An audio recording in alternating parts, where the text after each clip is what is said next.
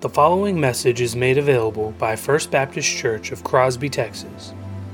For more information or to help support our ministries, please visit us online at fbccrosby.org. Our reading this morning comes from Galatians chapter 6, verses 1 through 10. Brothers, if anyone is caught in any transgression, you who are spiritual should restore him in a spirit of gentleness. Keep watch on yourselves, lest you too be tempted. Bear one another's burdens, and so fulfill the law of Christ. For if anyone thinks he is something when he is nothing, he deceives himself. But let each one test his own work, and then his reason to boast will be in himself alone, and not in his neighbor. For each will have to bear his own load. Let the one who is taught the word share all good things with the one who teaches. Do not be deceived. God is not mocked. For whatever one sows, that will he also reap. For the one who sows to his own flesh will from the flesh reap corruption. But the one who sows to the Spirit will from the Spirit reap eternal life. And let us not grow weary of doing good, for in due season we will reap if we do not give up. So then, as we have opportunity, let us do good to everyone, and especially to those who are of the household of faith. This is the perfect word of God. He who has ears, let him hear. You may be seated.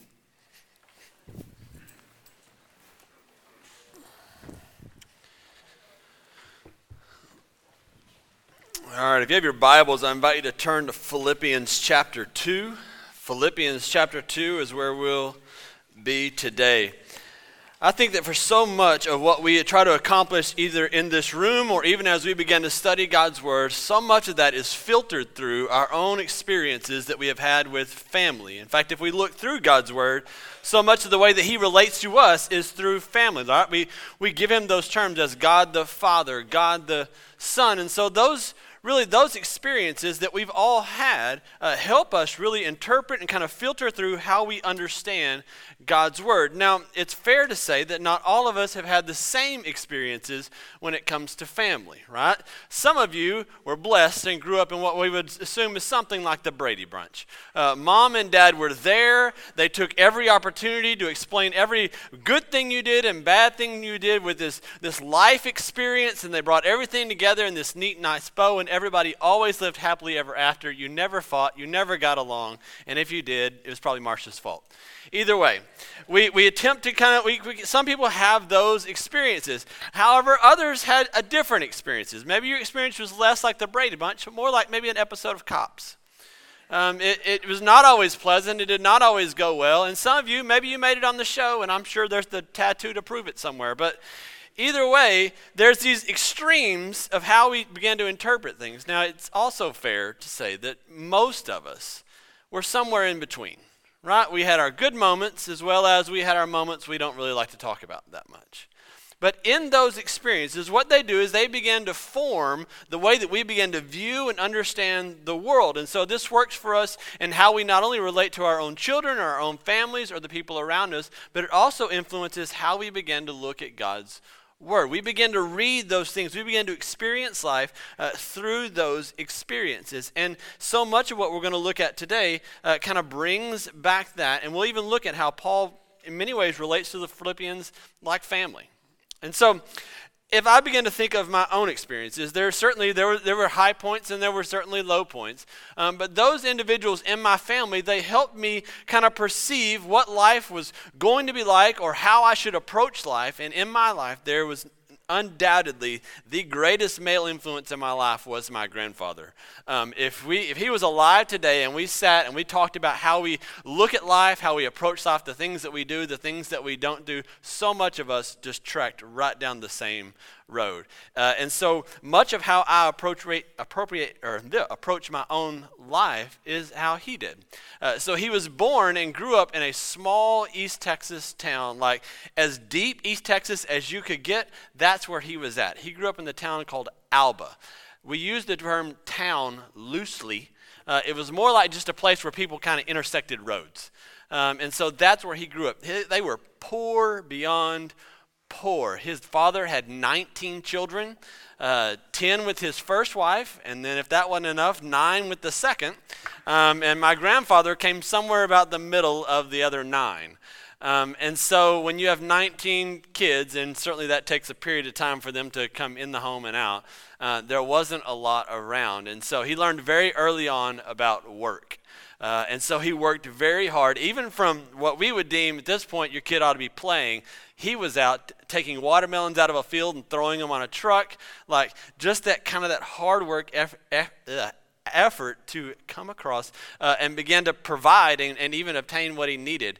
Uh, as a kid, he, I'll talk about later, he, he had a a food servicing truck. And one of the great joys of my young life was getting to go with him, right? You get to be on the big truck, get to deliver the crackers and stuff. And one day I showed up to work with holes in my blue jeans. At that point, he sent me back home. I had to change. And then became the story that he began to tell the first pair of blue jeans that he ever had that were like actually his. He had to finance them down at the local store. They cost 25 cents. And so he had to go and he would work and he would earn his five cents every week and he would come back and he would pay off his blue jeans. And so the idea that I would choose to wear blue jeans that had holes in them was just mind blowing to him. And so he began from there that process of just figuring out life and learning. And so uh, as he would learn, while he was there, he learned how to be a butcher because that's how you had to eat. Uh, and so it, there came a point when he figured out, hey, I can't, I can't survive here right? I've, I've got to move. And so he moved to the big city with his aunt in Dallas. And then when he got there, he began to work as a butcher. And then eventually he got a job for Nabisco and he delivered crackers. And then he started his own cracker business. Um, and then from there, he had started his own restaurant. And it just became this process of trying to obtain information, to learn things, and to figure out how things worked. And for me, that dude, he was my idol.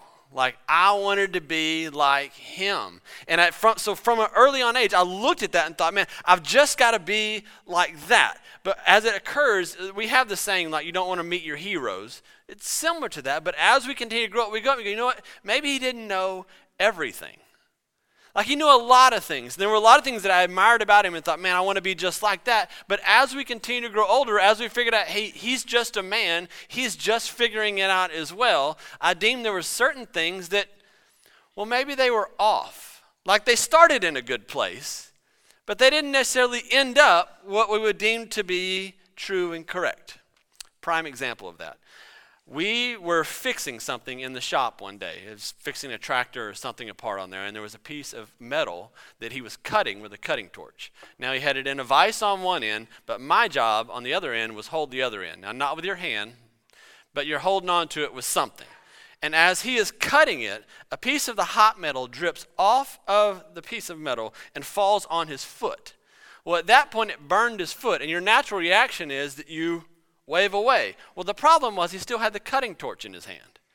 And at that point, he waved the cutting torch over my arm. And in an instant, suddenly I had no hair on my arm anymore, and it was red. We were both shocked. We're looking at like, that just happened.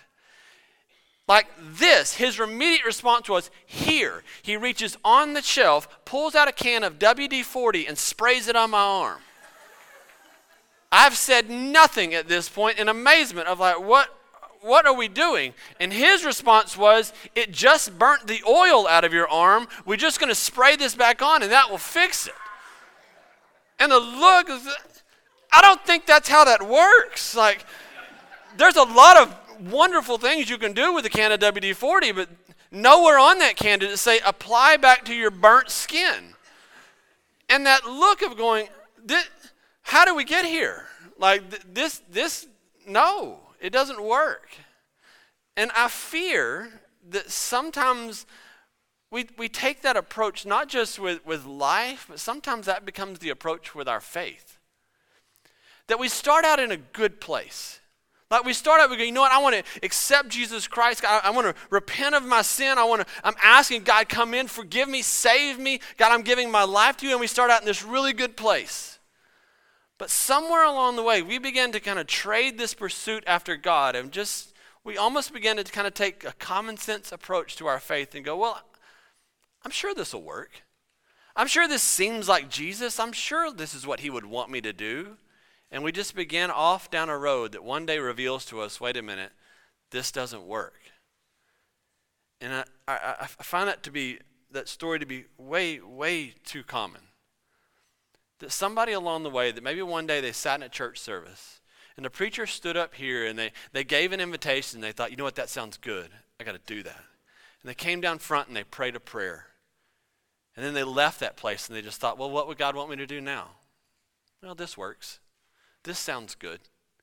And we just start walking along instead of pursuing after God's word and begin to pouring into it, going, God, what is it that you want for your life? That I don't want to do this deal just off what I think would be good because that's what led me to the point of this great realization that I, I need you. And so I don't want to simply just pursue after what I think is right, but I want to turn to God and I want to turn to His Word. That I may confidently look at this and go, God, I know that I am doing, I know that I am being, I know that I am following you with all that you have called me to do if we look at this, Paul, as he relates to the Philippians, he's going to help us to see that our salvation is much less of an event, but more like the beginning of a journey that will continually transform us through the work of Jesus Christ on the cross. If you've got your Bibles, I invite you to stand with me as we're in Philippians chapter 2. We're going to start in verse 1. Philippians chapter 2, verse 1. So if there is any encouragement in Christ, any comfort from love, any participation in the Spirit, any affection and sympathy, complete my, jo- complete my joy, being of the same mind, having the same love, being in full accord of one mind.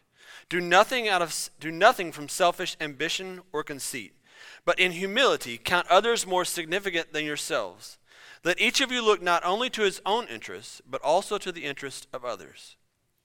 Have this mind among yourselves, which is yours in Christ Jesus, who, though he was in the form of God, did not count equality with God a thing to be grasped, but emptied himself by taking the form of a servant. Being born in the likeness of men, and being found in human form, he humbled himself by becoming obedient to the point of death, even death on a cross. Therefore, God has highly exalted him and bestowed on him the name that is above every name so that at the name of Jesus every knee should bow in heaven and on earth and under earth, and every tongue confess that Jesus Christ is Lord, to the glory of God the Father. Therefore, my beloved, as you have always obeyed, so now, not only as in my presence, but much more in my absence, work out your own salvation with fear and trembling, for it is God who works in you, both to will and to work for his good pleasure. Let's pray. Dear Heavenly Father, God, we come before you today, and it is our desire that, God, that we not understand your words simply by our own common sense or by our own uh, simple work, but God, we come before you asking that you reveal to us. That, God, that you speak through your word. That, God, that we may follow you in obedience from this day forward. In your name we pray. Amen. You may be seated.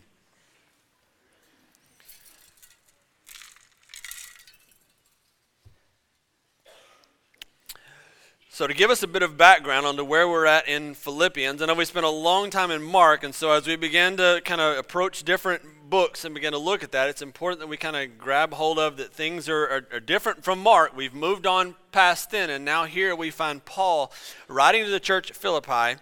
Uh, and so there's some kind of context that will help us to see uh, what it is that he's doing and how he's approaching that. So uh, he, it begins the letter that it's Paul and Timothy. Uh, usually, there, you're going to find that Paul, an apostle of Christ here, but here he uses a different word that he calls Paul and Timothy servants of Christ Jesus. Uh, that becomes important because as we read through the book of Philippians, uh, that's a bit of a theme.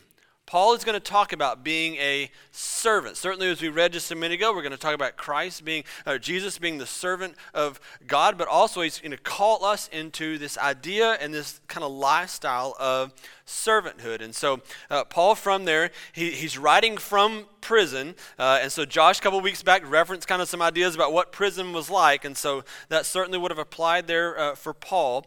And so, he's telling them, he's thanking them for the support that they have given him. And so they've certainly done that either through money, through support. They brought food, they've been visiting. Uh, they, there's been this relationship that is established there.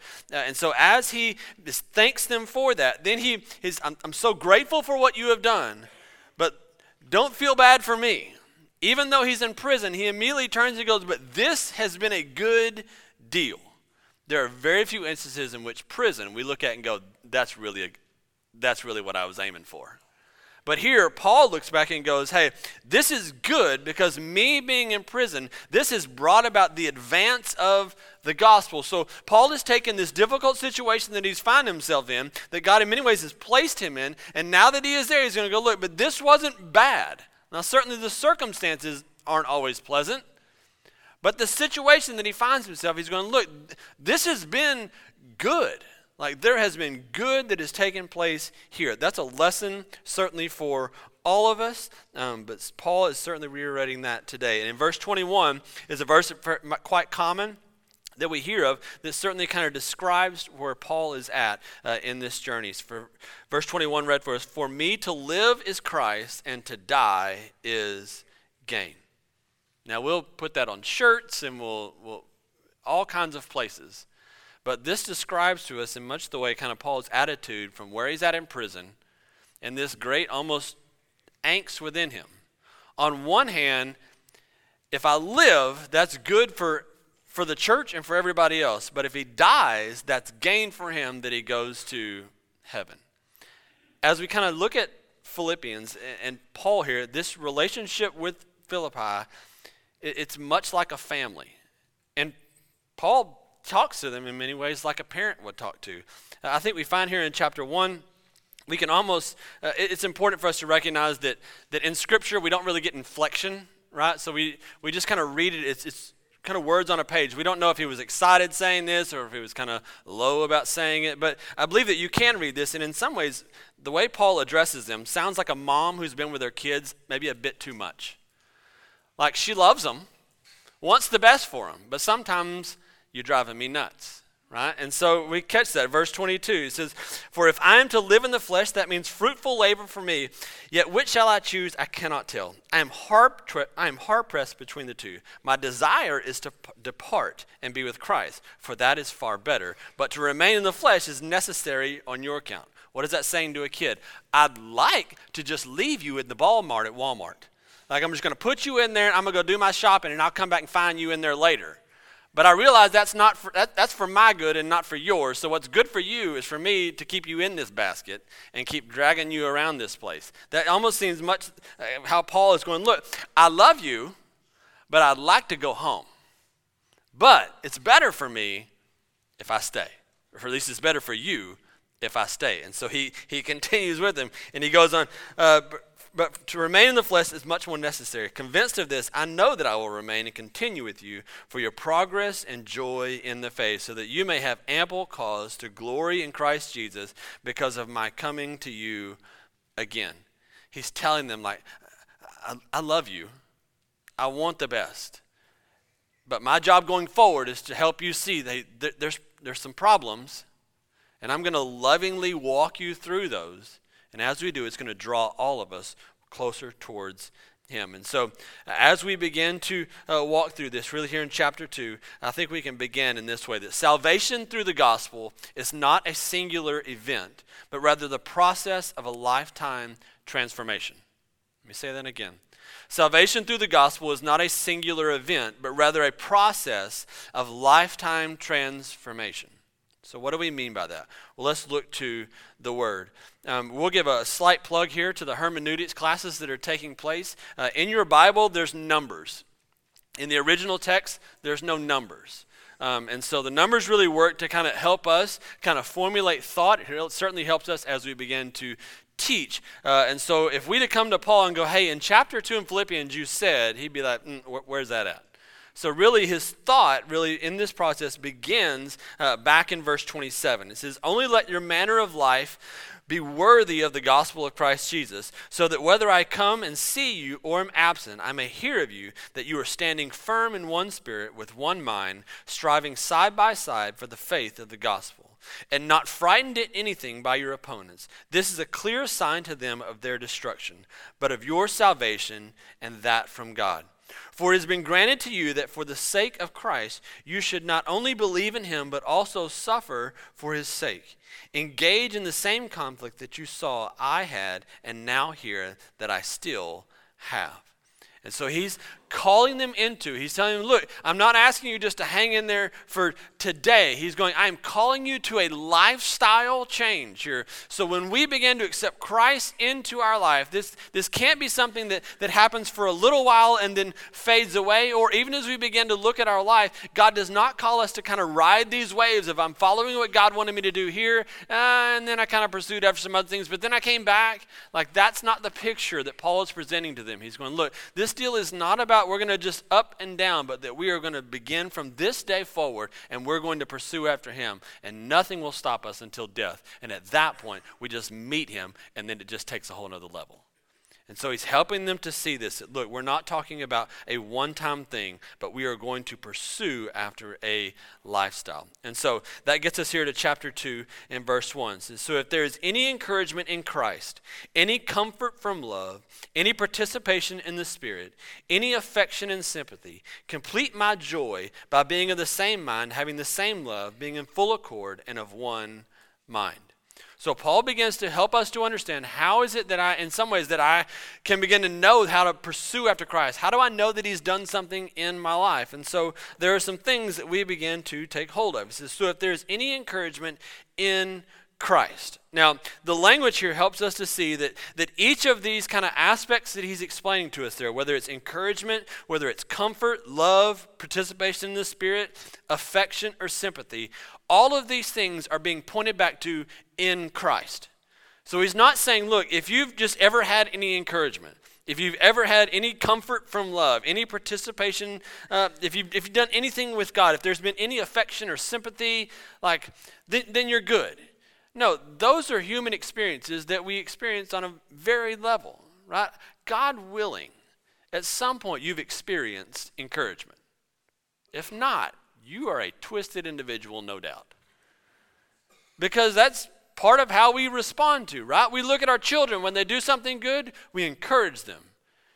Encourage them. Please encourage them when they do things that are well. Rejoice in those things. I know that it's simple when they do the knothead things that you think, I'd like to snatch you up right now. Those are easy to jump on. But when they do the good things, we look at that and go, hey, that was good. You did right there. We, we can all do that. But can I tell you that all the encouragement in the world will not lead you to pursue after Christ more? It's only this encouragement that comes through Him. How do we know that? You can continually tell your kids, hey, we need to go to church, we need to read God's Word, we need to do all these things. But what happens when they're 18 and they head out of your house? Statistics tell us that a vast number just go. Was it because you didn't encourage them to do it? No. Because there is an encouragement that comes even beyond what mom and dad have told you to do that there's an encouragement that comes through Christ. In fact, it comes only through Christ. But it doesn't start there. Uh, if there's, it's also this encouragement in Christ. But we can insert in Christ after each of these any comfort from love in Christ. Have we experienced the love of Christ? Have we understood that level of comfort? Not just the, the comfort that your, your sweet fly honey gave to you that you thought, oh, I feel magical and I'm in love. No, he's going, look, it's deeper than, than that. He's going, that love, that if, you, if you've experienced that, any participation in the Spirit, at any point have you surrendered and done what God has called you to do and had that experience? That you have participated in what God has done. I can tell you today, I'm standing here today because of it.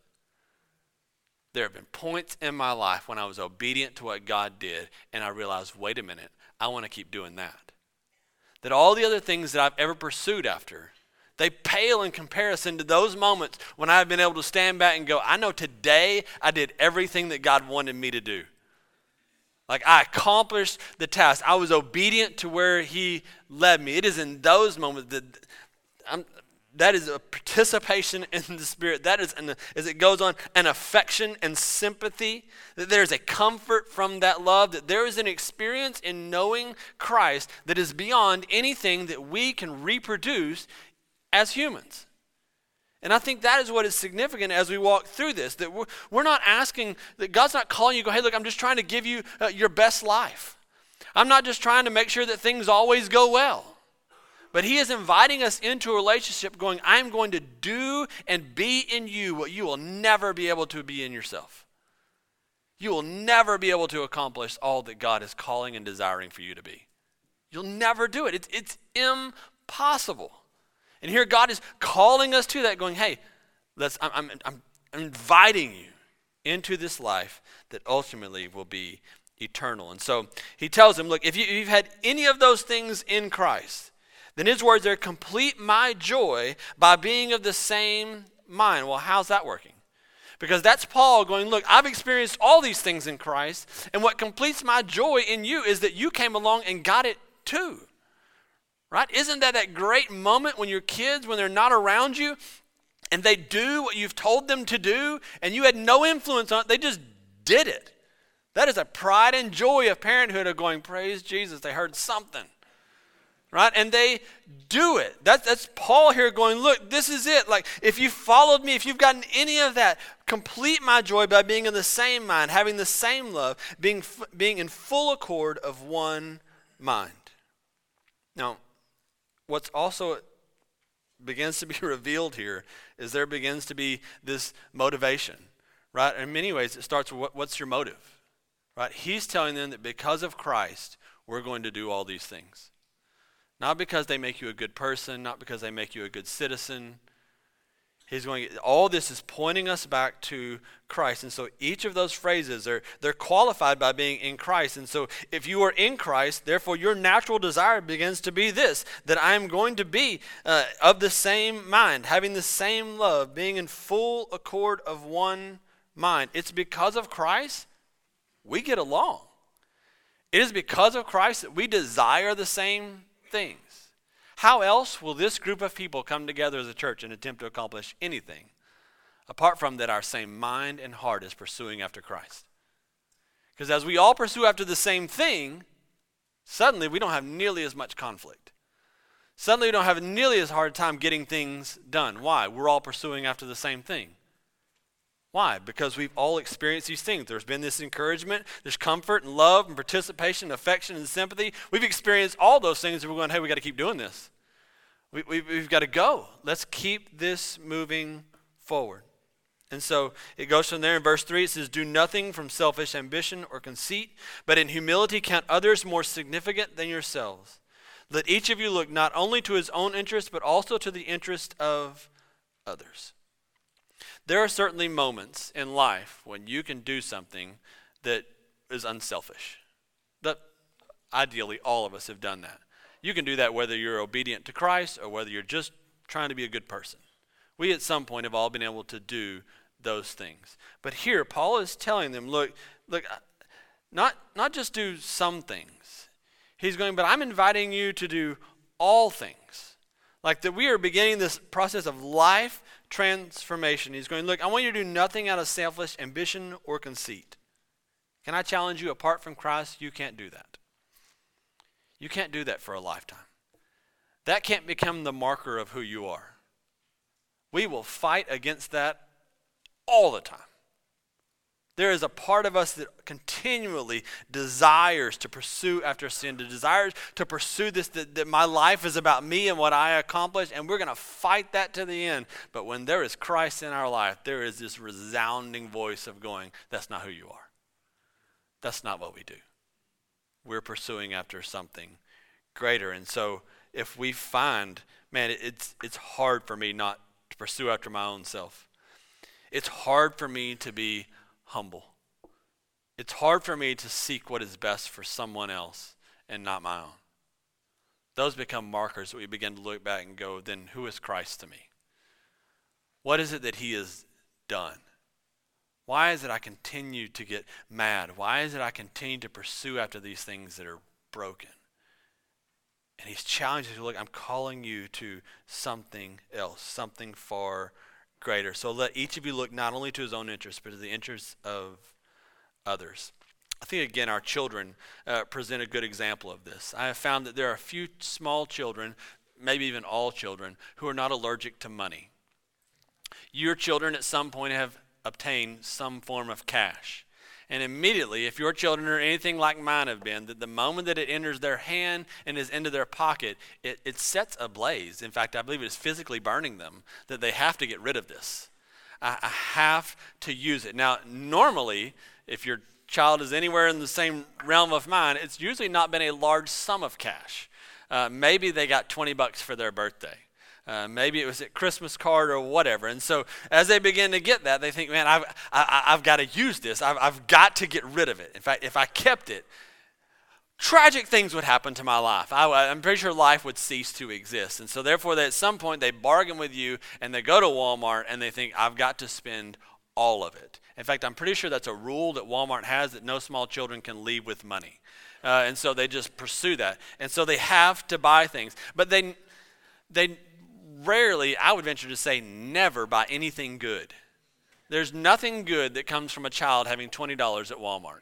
They don't purchase anything that lasts. It all ends up being junk. At our house, one of just the vein of my existence growing up as they were small children was that slime that you could buy. Right? If you got three bucks left in your wallet and you got to get rid of it, slime, it fits the bill. And slime sounds great. In the car, it's fun. They're playing with it until eventually they figure out this is nasty. It's, it's on me, but it's not on me. It's not there. I can't see it, but I, I don't feel good anymore. Um, and so then they have to take that, and then they have to drop it. And at that point, it picks up everything, right? Yet it's amazing that it can pick up everything in your car, but your car is still dirty once it's removed. And then for my children, what they felt they had to do is you take it. Well, if I don't have anything to do with it, let's just throw it and stick it on the ceiling. And so that white ceiling can now be stained with whatever multicolored slime that you had. There's just nothing that, that, that comes from it. it. It just doesn't last. And I fear that sometimes that's the same story that we tell with our faith that it was good in the beginning, and I thought, really, if I just give to this, like if I, if I bring this into my life, it'll be great. But eventually it just turns like that, that yucky slime. And so, as a church, we, we've done our best to try to work to make an effort to address that. Uh, if you've noticed, we, we changed the way that we present Jesus to people. You don't hear anymore, we don't present the sinner's prayer anymore. Um, there are times when we will reference that, and it, that I want to be very clear with you. There, there's reasons to why we do that. In starting, the sinner's prayer is not in God's word anywhere. There's no point in Scripture where we go, hey, we pray this, and when you pray this, this equals salvation. Now, it is also fair to say that as we pray that sinner's prayer, that we, we are obedient in all the things required for salvation that there is an acknowledgement of our sin, there is repentance from our sin, there is complete, I am trusting in Christ for that, that we are asking and doing all the same things. But it has been far, far too tragic that somebody prayed a prayer and thought, that's it. Now I've trusted Christ. Now I'm a Christian. Now I'm just going to go on with my life. And that's not here. That's not anywhere close to anything Paul's even beginning to reference. He's going to go, you, you prayed that prayer, you asked those things. In many ways, God's going, yes, you need to do those things. But that is the beginning. That is nowhere near this is we're going to do this event. We're going to pray this prayer and now you're good. It is that prayer begins the process of God going, we're going to transform every part of your life. And as we do it, it's going to take your whole lifetime. There's never a part where we go, well, now you got it all. You're fully Christian now. Go change the world. God goes, no, we're going to start here. And as God begins to change in you, then somehow He uses your messed up change to go begin to change somebody else's life. And this, it looks like the slime. It's got all the junk in it. And God, and the more we keep playing with it, the, just the nastier it gets. And God goes, Will you let me take that from you? It's gross. Let's I'm going to make something really beautiful out of it. And if you've had slime, nothing beautiful comes from that. It would clearly take the work of the Lord. But that's what God is doing in us. I remember as a child being about eight years old, uh, and I referenced earlier some of those difficult times in family, and I'd been through one of those. And I'd prayed for relief. God, help me. This can't be life. This can't be what my life is supposed to be like. And I sat in a service just like this. The preacher prayed a sermon, and as a preacher, I really wish I remembered more of the sermons I heard, but I don't know what he said. But I know that he invited people to come trust Jesus, and I walked down that aisle. And a few days later, I sat in those green leather chairs in his office, and he told me the gospel, and I said, That's it. That's what I've been looking for. My way ain't working. I want his way. And I prayed one of those prayers. But from that day to this day, I just keep praying that prayer of God going, Look, I see that I'm broken. Like I didn't fix it, I'm, but I'm pursuing after you. God, I want you. And so this wasn't something that just happened, but this is something that has been happening. And in your life should be the same. And can I challenge you? If that was you, you were that child, you went through a VBS, you went through whatever, and you prayed that prayer there. Keep praying it. Don't stop. Keep pursuing after what God continually leads, and as He's going to say that as He begins to work and will through you, that we continue. It's not something we once did, and then maybe we'll come back to later. It becomes something not that we did, but now something that we are. And we begin to walk through life in light of that. So, Paul seriously does not, or certainly does not uh, stop there. But in verse 5, uh, he begins to uh, kind of explain to us much of the depth and much of who, of what it is that it means for us to pursue after Christ. And so uh, we can say it in this way that salvation is a process of transforming our lives from a rebel to an obedient servant. Salvation is a process of transforming our lives from a rebel to an obedient servant. Verse 5 reads this way Have this mind among yourselves, which is yours in Christ Jesus, who, though he was in the form of God, did not count equality with God a thing to be grasped, but emptied himself by taking the form of a servant. Being born in the likeness of men and being found in human form, he humbled himself by becoming obedient to the point of death, even death on a cross. And therefore, God has highly exalted him and bestowed on him the name that is above every name, so that at the name of Jesus every knee shall bow in heaven and on earth and under earth, and every tongue confess that Jesus Christ is Lord to the glory of God the Father. Now, in those verses, there is a lot. And in some ways, eh, sometimes we can, we can read through that and go, I'm sure there's something there, but I'm not quite certain. But certainly when it gets to verse 9, uh, you ever been in here and Josh says something sometimes, and maybe you didn't hear what he said before that, but whatever he said at that point made you think, I just missed something. I was supposed to be paying attention. I dozed off. I looked at my phone, did whatever, and thought, I've missed something, and I, I, I missed something important. I'm going to need to go look back right? That's what happens here in verse 9. He's going to look, therefore, God has highly exalted him on a cross, or exalted him and bestowed on him that the name is above every name, that, every, that at the name of Jesus, every knee shall bow. That's heaven, that's earth, that's below, all of them. What does that do? That signifies for us that what has taken place just before this is said something big, something that we need to grab our mind and our heart around. And so, in order to do that, it's, it, we're going to have to do some language stuff, right? So if you're not an English major, hang in there with me. We're going to walk through that. But in order to try to help us get there, I think I've got an example.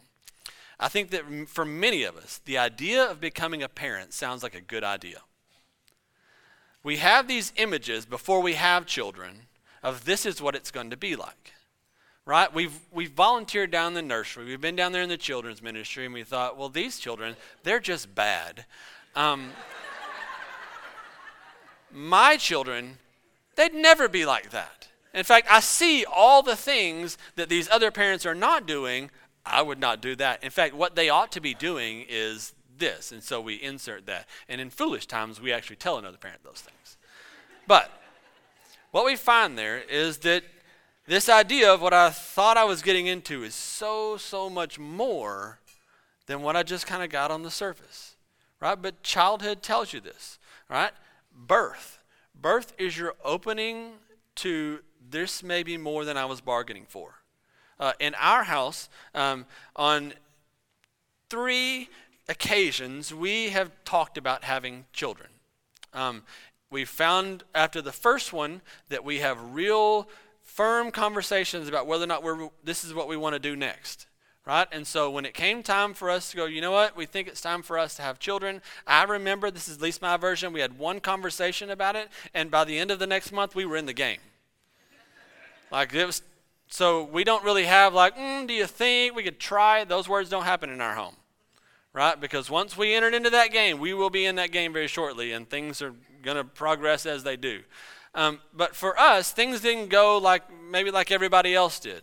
Uh, and so, uh, as a young young man with no money and just not a lot going on, Alicia ended up being in the hospital twice. Bella decided to make her presence known about eight and a half weeks early, and I began to very quickly going, "Wait a minute! I didn't I didn't know about this. I didn't know it was going to be this big." And so, this introduction into what I thought was going to be this smooth transition suddenly got really rough really quick. And so Bella spent about six weeks in the NICU, and then they sent me a bill. Well, let's just say I can't afford that bill, and so thank you for the people of um, the citizens of America for paying for that one. But it was somewhere around about eight hundred thousand dollars. Now, when you're not making a lot of money, and you see that bill, and you think, well, this, this is impossible. Like this, this can't happen. But, as every young parent does, we go, I'll figure it out. And so we began to figure things out. And then later we decided to do the same thing with Cooper. Again, it happened fairly quickly. Um, and then Cooper came about, I think he was six weeks early, uh, and his six weeks cost somewhere north of a million. And I began to think, hey, we had a real conversation. I don't know if we ought to do this anymore. Um, we, we can't afford this anymore. And if they ever actually make me pay one of those bills, we are, we're done. Um, but it didn't like it didn't stop there. It wasn't just it wasn't just we had him born and then we fixed everything else. Everything was great after that. No, like they, they kept taking all my money. They kept taking all my time. They kept taking all my sanity. Like like it just it just just keeps going. And from the outside, we look back at that and go, that's not a very good deal. Right? Like it just doesn't seem to work. And there's plenty of people out there that go, I'd never have kids because I don't want that. But the vast majority of us, once we have them, there is something there that we don't find anywhere else. There's something about having a kid, there's something about that relationship that is just simply different, right? That for some reason, despite all that they have cost me, all that they have done, I love them more than anything I can experience. In fact, I would say that that has been the greatest experience of my life is having these individuals who suck all of my life out. it, it, doesn't, it doesn't compute. But can I tell you that what we're going to see here about God and specifically about Jesus and who he is, it doesn't make sense. Nobody signs up for that deal. But he does and in Him choosing to be who He becomes, there is something in that relationship we find nowhere else. And so let's begin to look through what it is that Paul is trying to explain to this. So he tells in verse 5 Have this mind among yourselves, which is yours in Christ Jesus. So again, he qualifies all that he is asking you to do is because of what we have found in Jesus. Not on your own, it's through him. So verse 6 who, though he was in the form of God, did not count equality with God a thing to be grasped, but emptied himself, taking the form of a servant, being born in the likeness of men, and being found in human form, he humbled himself by becoming obedient to the point of death, even death on a cross. So, this for us is one of the clearest pictures for us as to what it means to describe and to understand the deity of Jesus that here what we are going to understand is that Jesus is not just a good man, that Jesus is not just a guy who followed all the rules and never messed up, but here Jesus is God as a man. So, how do we begin to see that? So, we see here in verse 6 who, though he was in the form of God. So we're going to see this here in a couple of times. We're going to use the word form there. Uh, now, there are a lot of times that we can look back to the Greek language, and that will kind of help point us as to what that means. Not so much the case here. Form means form here. So, how do we begin to understand that? Well, that's where we're really going to use the context uh, that is around us to help us to understand what it means to have the form of God. Now, as we use those things, form is used several times, but also he references God. And really, as we're looking at the word God there, what has helped us to understand is that we're talking about God the Father.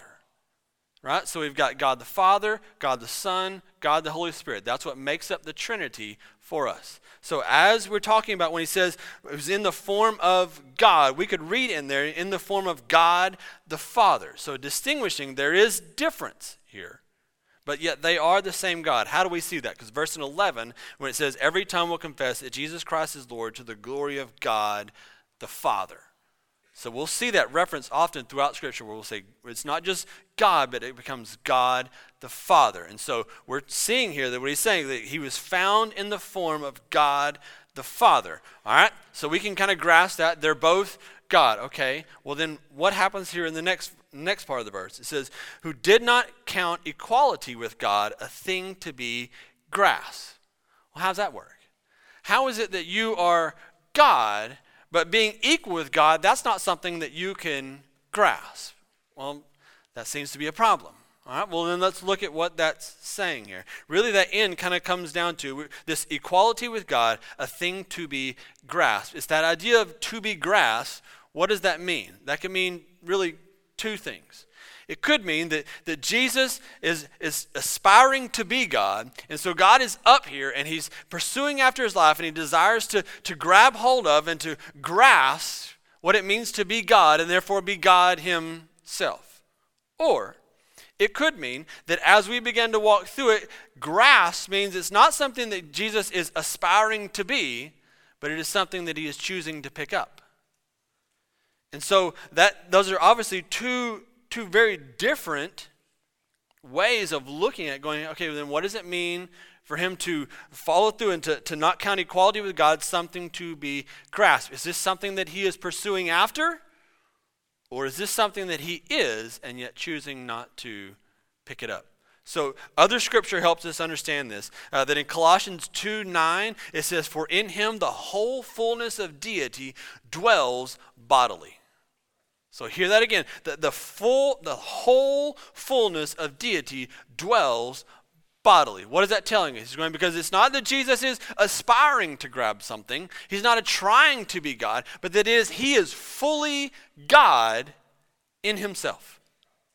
So therefore, when we look at what does it mean for equality with God, a thing to be grasped, this is not God or Jesus pers- trying to reach and trying to be God, but this is Jesus going, every bit of who God is is right here and I can pick it up.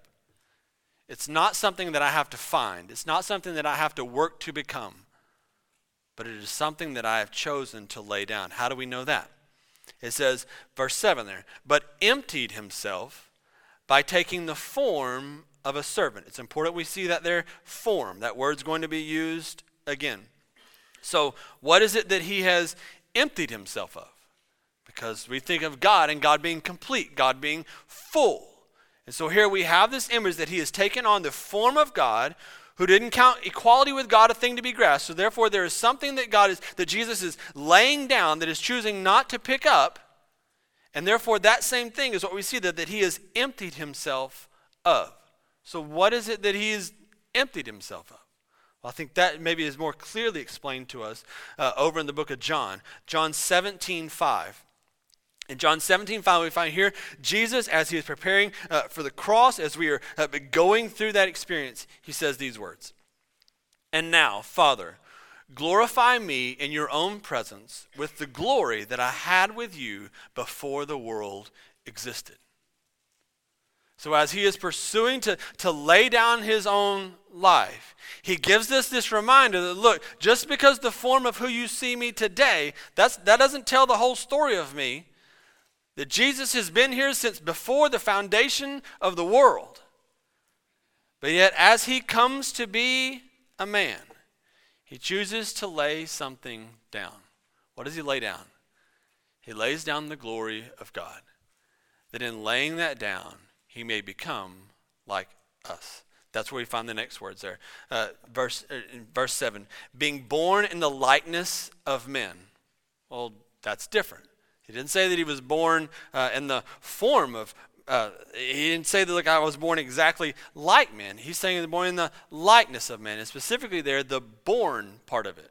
Right? That's where we find the virgin birth becomes so significant. That Jesus is like us, but he was not born in the same way that, that Mary was a virgin when God when Jesus was born. And so as a result of that, he was born like us, and that he grew in Mary's womb and was born, but his conception was far, far different than mine and yours. And so he was born in that. So what we began to kind of walk ourselves back through that, that here we find God as Jesus, Jesus God is laying down his glory that not that he can't pick it up, because eventually he will pick it up. But he is laying that down that he may be born in the form of God, that he may be God as a man. That's what we find next. And being found in human form. Well, we said the same way that he was born in the form of God meant that he was fully God. Well, here, that same word translates the same way that he was fully man. And that's really where this glory becomes, that, that's why that has to be laid down. Because if God, if Jesus takes on the full glory of God, it, it, you can't have those two things together. So he lays one down that he may become fully man. And then he humbled himself, becoming obedient to the point of death, even death on a cross. Therefore, God has highly exalted him and bestowed on him the name is that above every name, so that at the name of Jesus every knee should bow in heaven and on earth and under earth, and every tongue confess that Jesus Christ is Lord, to the glory of God the Father. Why? Because this image of Jesus is God in all his glory laying a part of that down that he may become a man like me and you. Because we were worth it? No. In fact, we were the opposite of worth it. If we look back in Genesis, our own attempt, even in as Satan comes before Adam and Eve there, his presentation to them is that you could be like God. And we look at it and go, that sounds sounds like fun. Like I think I would like to be God. And so we pursue after that in this rebellion against him of going, God, I know that you're God, but I think I would be a better one than you. So you just stay where you're at. I'm going to go do my own God thing, and I'll be just fine. But it doesn't work because, A, we're not God. And even in our attempts to be God, we're not very good at it. Have you seen the news? Whether the news is right or wrong, it ain't good either way. We're not very good at being God. And so he gave us perfection. We ruined it, took it like it was our own, and ran and said, I don't need you. And that same perfect God look at us and goes, You need me. I'm going to come as you, and I will pursue after you. Why? Because we have these redeeming qualities that are going to make everything great. No because it tells us so, so much more about Him than it's ever going to tell us about us. That God doesn't come, that, that, that Jesus doesn't come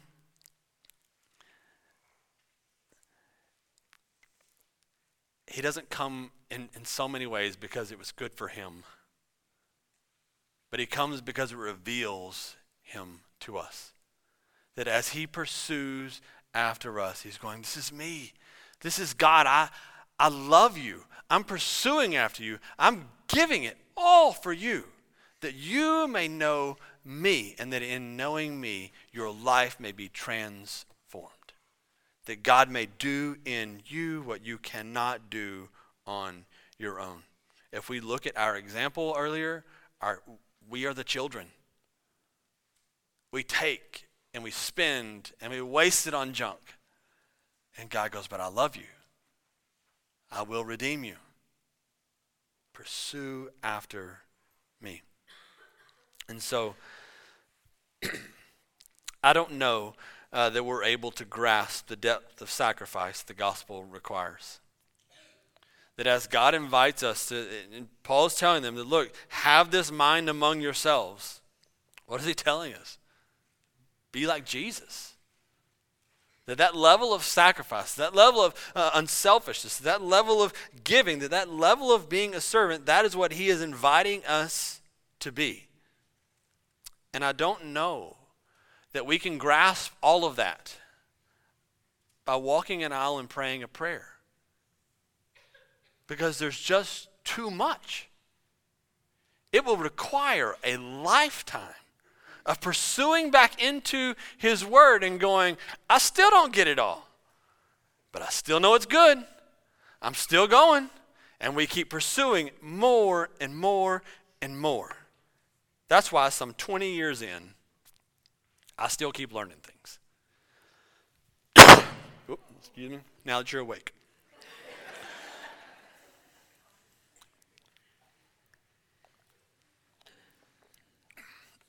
One might think that after a bachelor's degree and a master's degree, and as somebody referenced this week, all those books on my shelf, that must you must just know a lot. And can I challenge you that despite all those things, I have a very small understanding of all that God is. He continues to be more and more to me. That even though I can explain to you what we read here today, I still don't understand it all. I don't get that deal. I don't understand why he would do it. But this isn't about my understanding of him. This is about who he is. And so, therefore, as I come to things in Scripture that are hard, that I go, I don't get this. I don't have to get it. That does not change who God is. But again, it says so much more about him than it does about about me. So, Paul doesn't stop there. He continues on. So we're going to look in verse 12.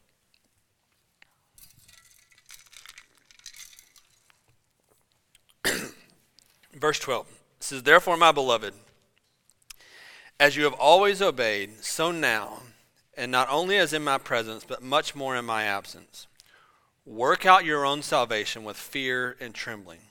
For it is God who works in you both to will and to work for his good pleasure. So that begins to continue to help us to see here that this isn't something that just happened this time and ends, but this is a it's this transformation that takes place. So, uh, in my study this past two weeks, I came across the, uh, the story of a guy named Admiral James Stockdale. Now, somehow I miss this story because his story is it's it's my kind of story. It's the thing that I really like. So the story of James Stockdale is that he joined the Navy early on in life. I think even maybe before he even actually graduated high school. Maybe there was a little bit of a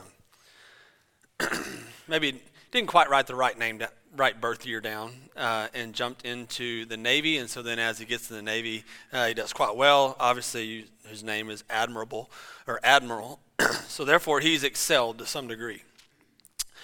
In doing that, he, he joins, he becomes a fighter pilot, uh, pilot and uh, does well enough that he becomes in charge of a squadron. Uh, his squadron is one of the ones that is sent over um, that as we begin to look at the idea of Vietnam, he is one of the ones over there and he is in charge. Um, and so the orders come down that uh, there has been an attack or there has been uh, some kind of activity, some kind of threat on our end, um, and he is the one who will go and drop the first bombs that will begin Vietnam. And so he, he tells this story of kind of not only what he's going to be asked to do, but he, he in many ways understands the implications of what he's fixing to do. Like that as he drops these bombs, this is going to start something that is not going to end quickly. It's going to last a while. And so, he begins to do that. And as he begins to run missions after that, at some point he is asked to bomb a certain bridge. And as he uh, goes in to fly in to do that, he's flying really low um, and it's foggy. And it turns out that they knew that and he gets shot down. Uh, after being shot down, he's captured as a prisoner of war and he is put into a concentrate or into a camp uh, that we now know and reference as the Hanoi Hilton. Uh, the reason that we know that and that it was given its name is because it was that horrible. It, the, the level of torture and things that he was put through killed most of the men that it, it, was, it was given to. But it didn't for him. Somehow he was able to endure. Somehow he, he did not give up. Somehow he was able to persevere despite these horrible, horrible things that were being done to him. And so, what really drew me to that is we began to how do, how do you survive that? How do you not give up? How do you not at some point go, this is too much? I don't know that I can do this. This is the quote that was given through a book that he wrote with not only him, but him and his wife uh, as they walked through that process. This was, in much the way, his mindset for how he began to deal with what he was faced with. The quote is this, and I believe we have the quote to come up. You must never confuse faith that you will prevail in the end, which you can never afford to lose, with the discipline to confront the most brutal facts of your current reality, whatever they may be. So there's parts of that that I really, in many ways, describe our own faith. He's saying there, you can't confuse the faith that you will prevail in the end. So what is he saying there? For him, for as that prisoner, there has to be a faith because he tells there, which you, you can never afford to lose this, that in the end, this is going to work out. In the end, I believe that I will survive, that he would make it through this horrible torture. And so he continues to, to have that faith. But what he's acknowledging here is that you can't afford to, you can never confuse that that's going to be enough. Like, it can't simply be that I believe that I'm going to make it, or I did this thing, and so I'm sure that it's going to work out. He goes, There's much, much more to that. He goes, it's, You can't confuse that type of faith with the discipline to confront the most brutal facts of your current reality, whatever they may be. So, how does that work with faith?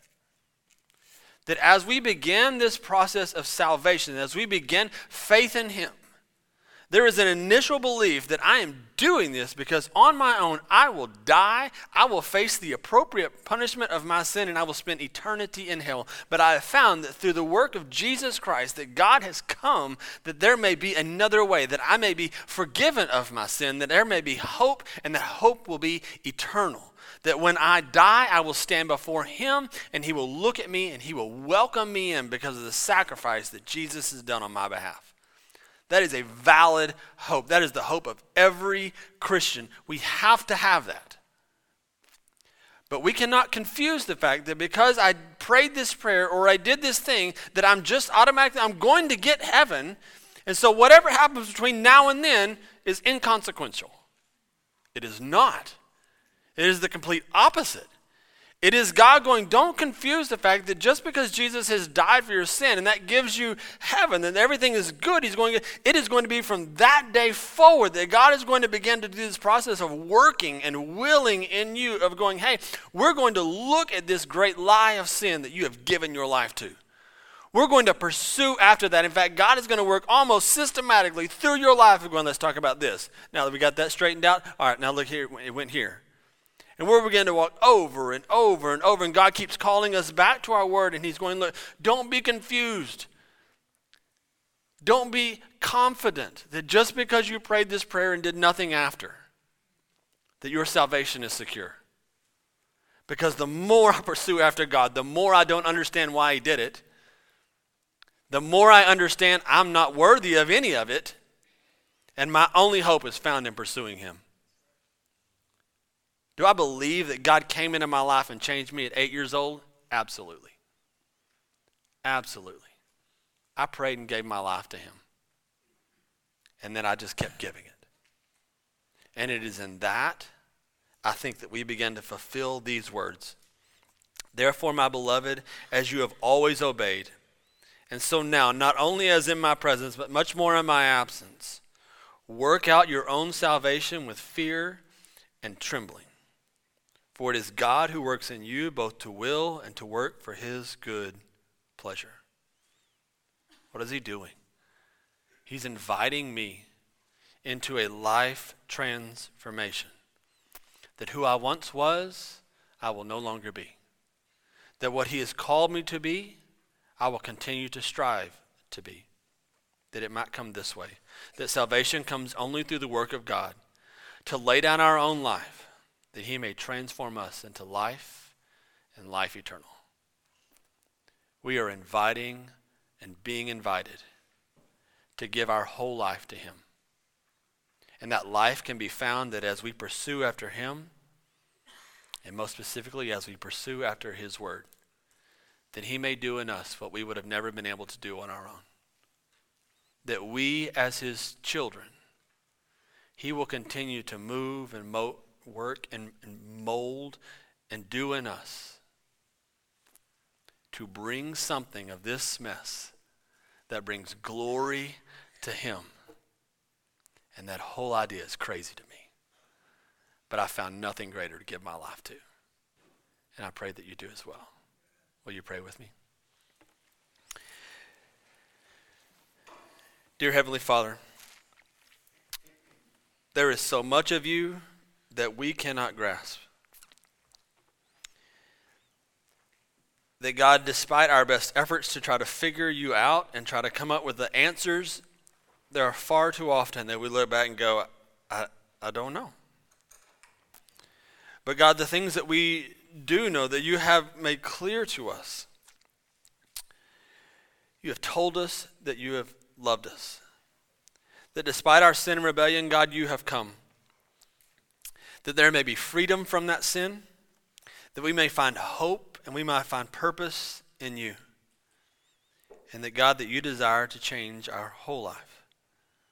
God, we ask that as we pursue after you, that God, we are simply responding to what you are already doing. So, God, as we've been in this place today, maybe there are those who have, maybe we've looked at it, maybe our salvation rests simply in a prayer said long ago. But today, God, you begin to work and move in our hearts, and we go, God, we've, we've got to go. We've got to continue to give everything. We've got to serve. God, I pray that we confess as we did once before, that we may give our lives to you and pursue you. God, maybe there are those in the room that we, we've been trying. We've been serving, we, we've been trying, but it, it, it's been hard. Maybe we've hit those points when you're like, ah, I want to give up. May God maybe be reminded today there is no greater hope than you. That we can give everything and trust everything to you because you are more than enough. So, God, as we have been in this place, God, may you draw us close to you. May you pursue after us as only you can. That, God, that we may be found faithful and obedient to you, for there is no greater joy. In name we pray. Amen.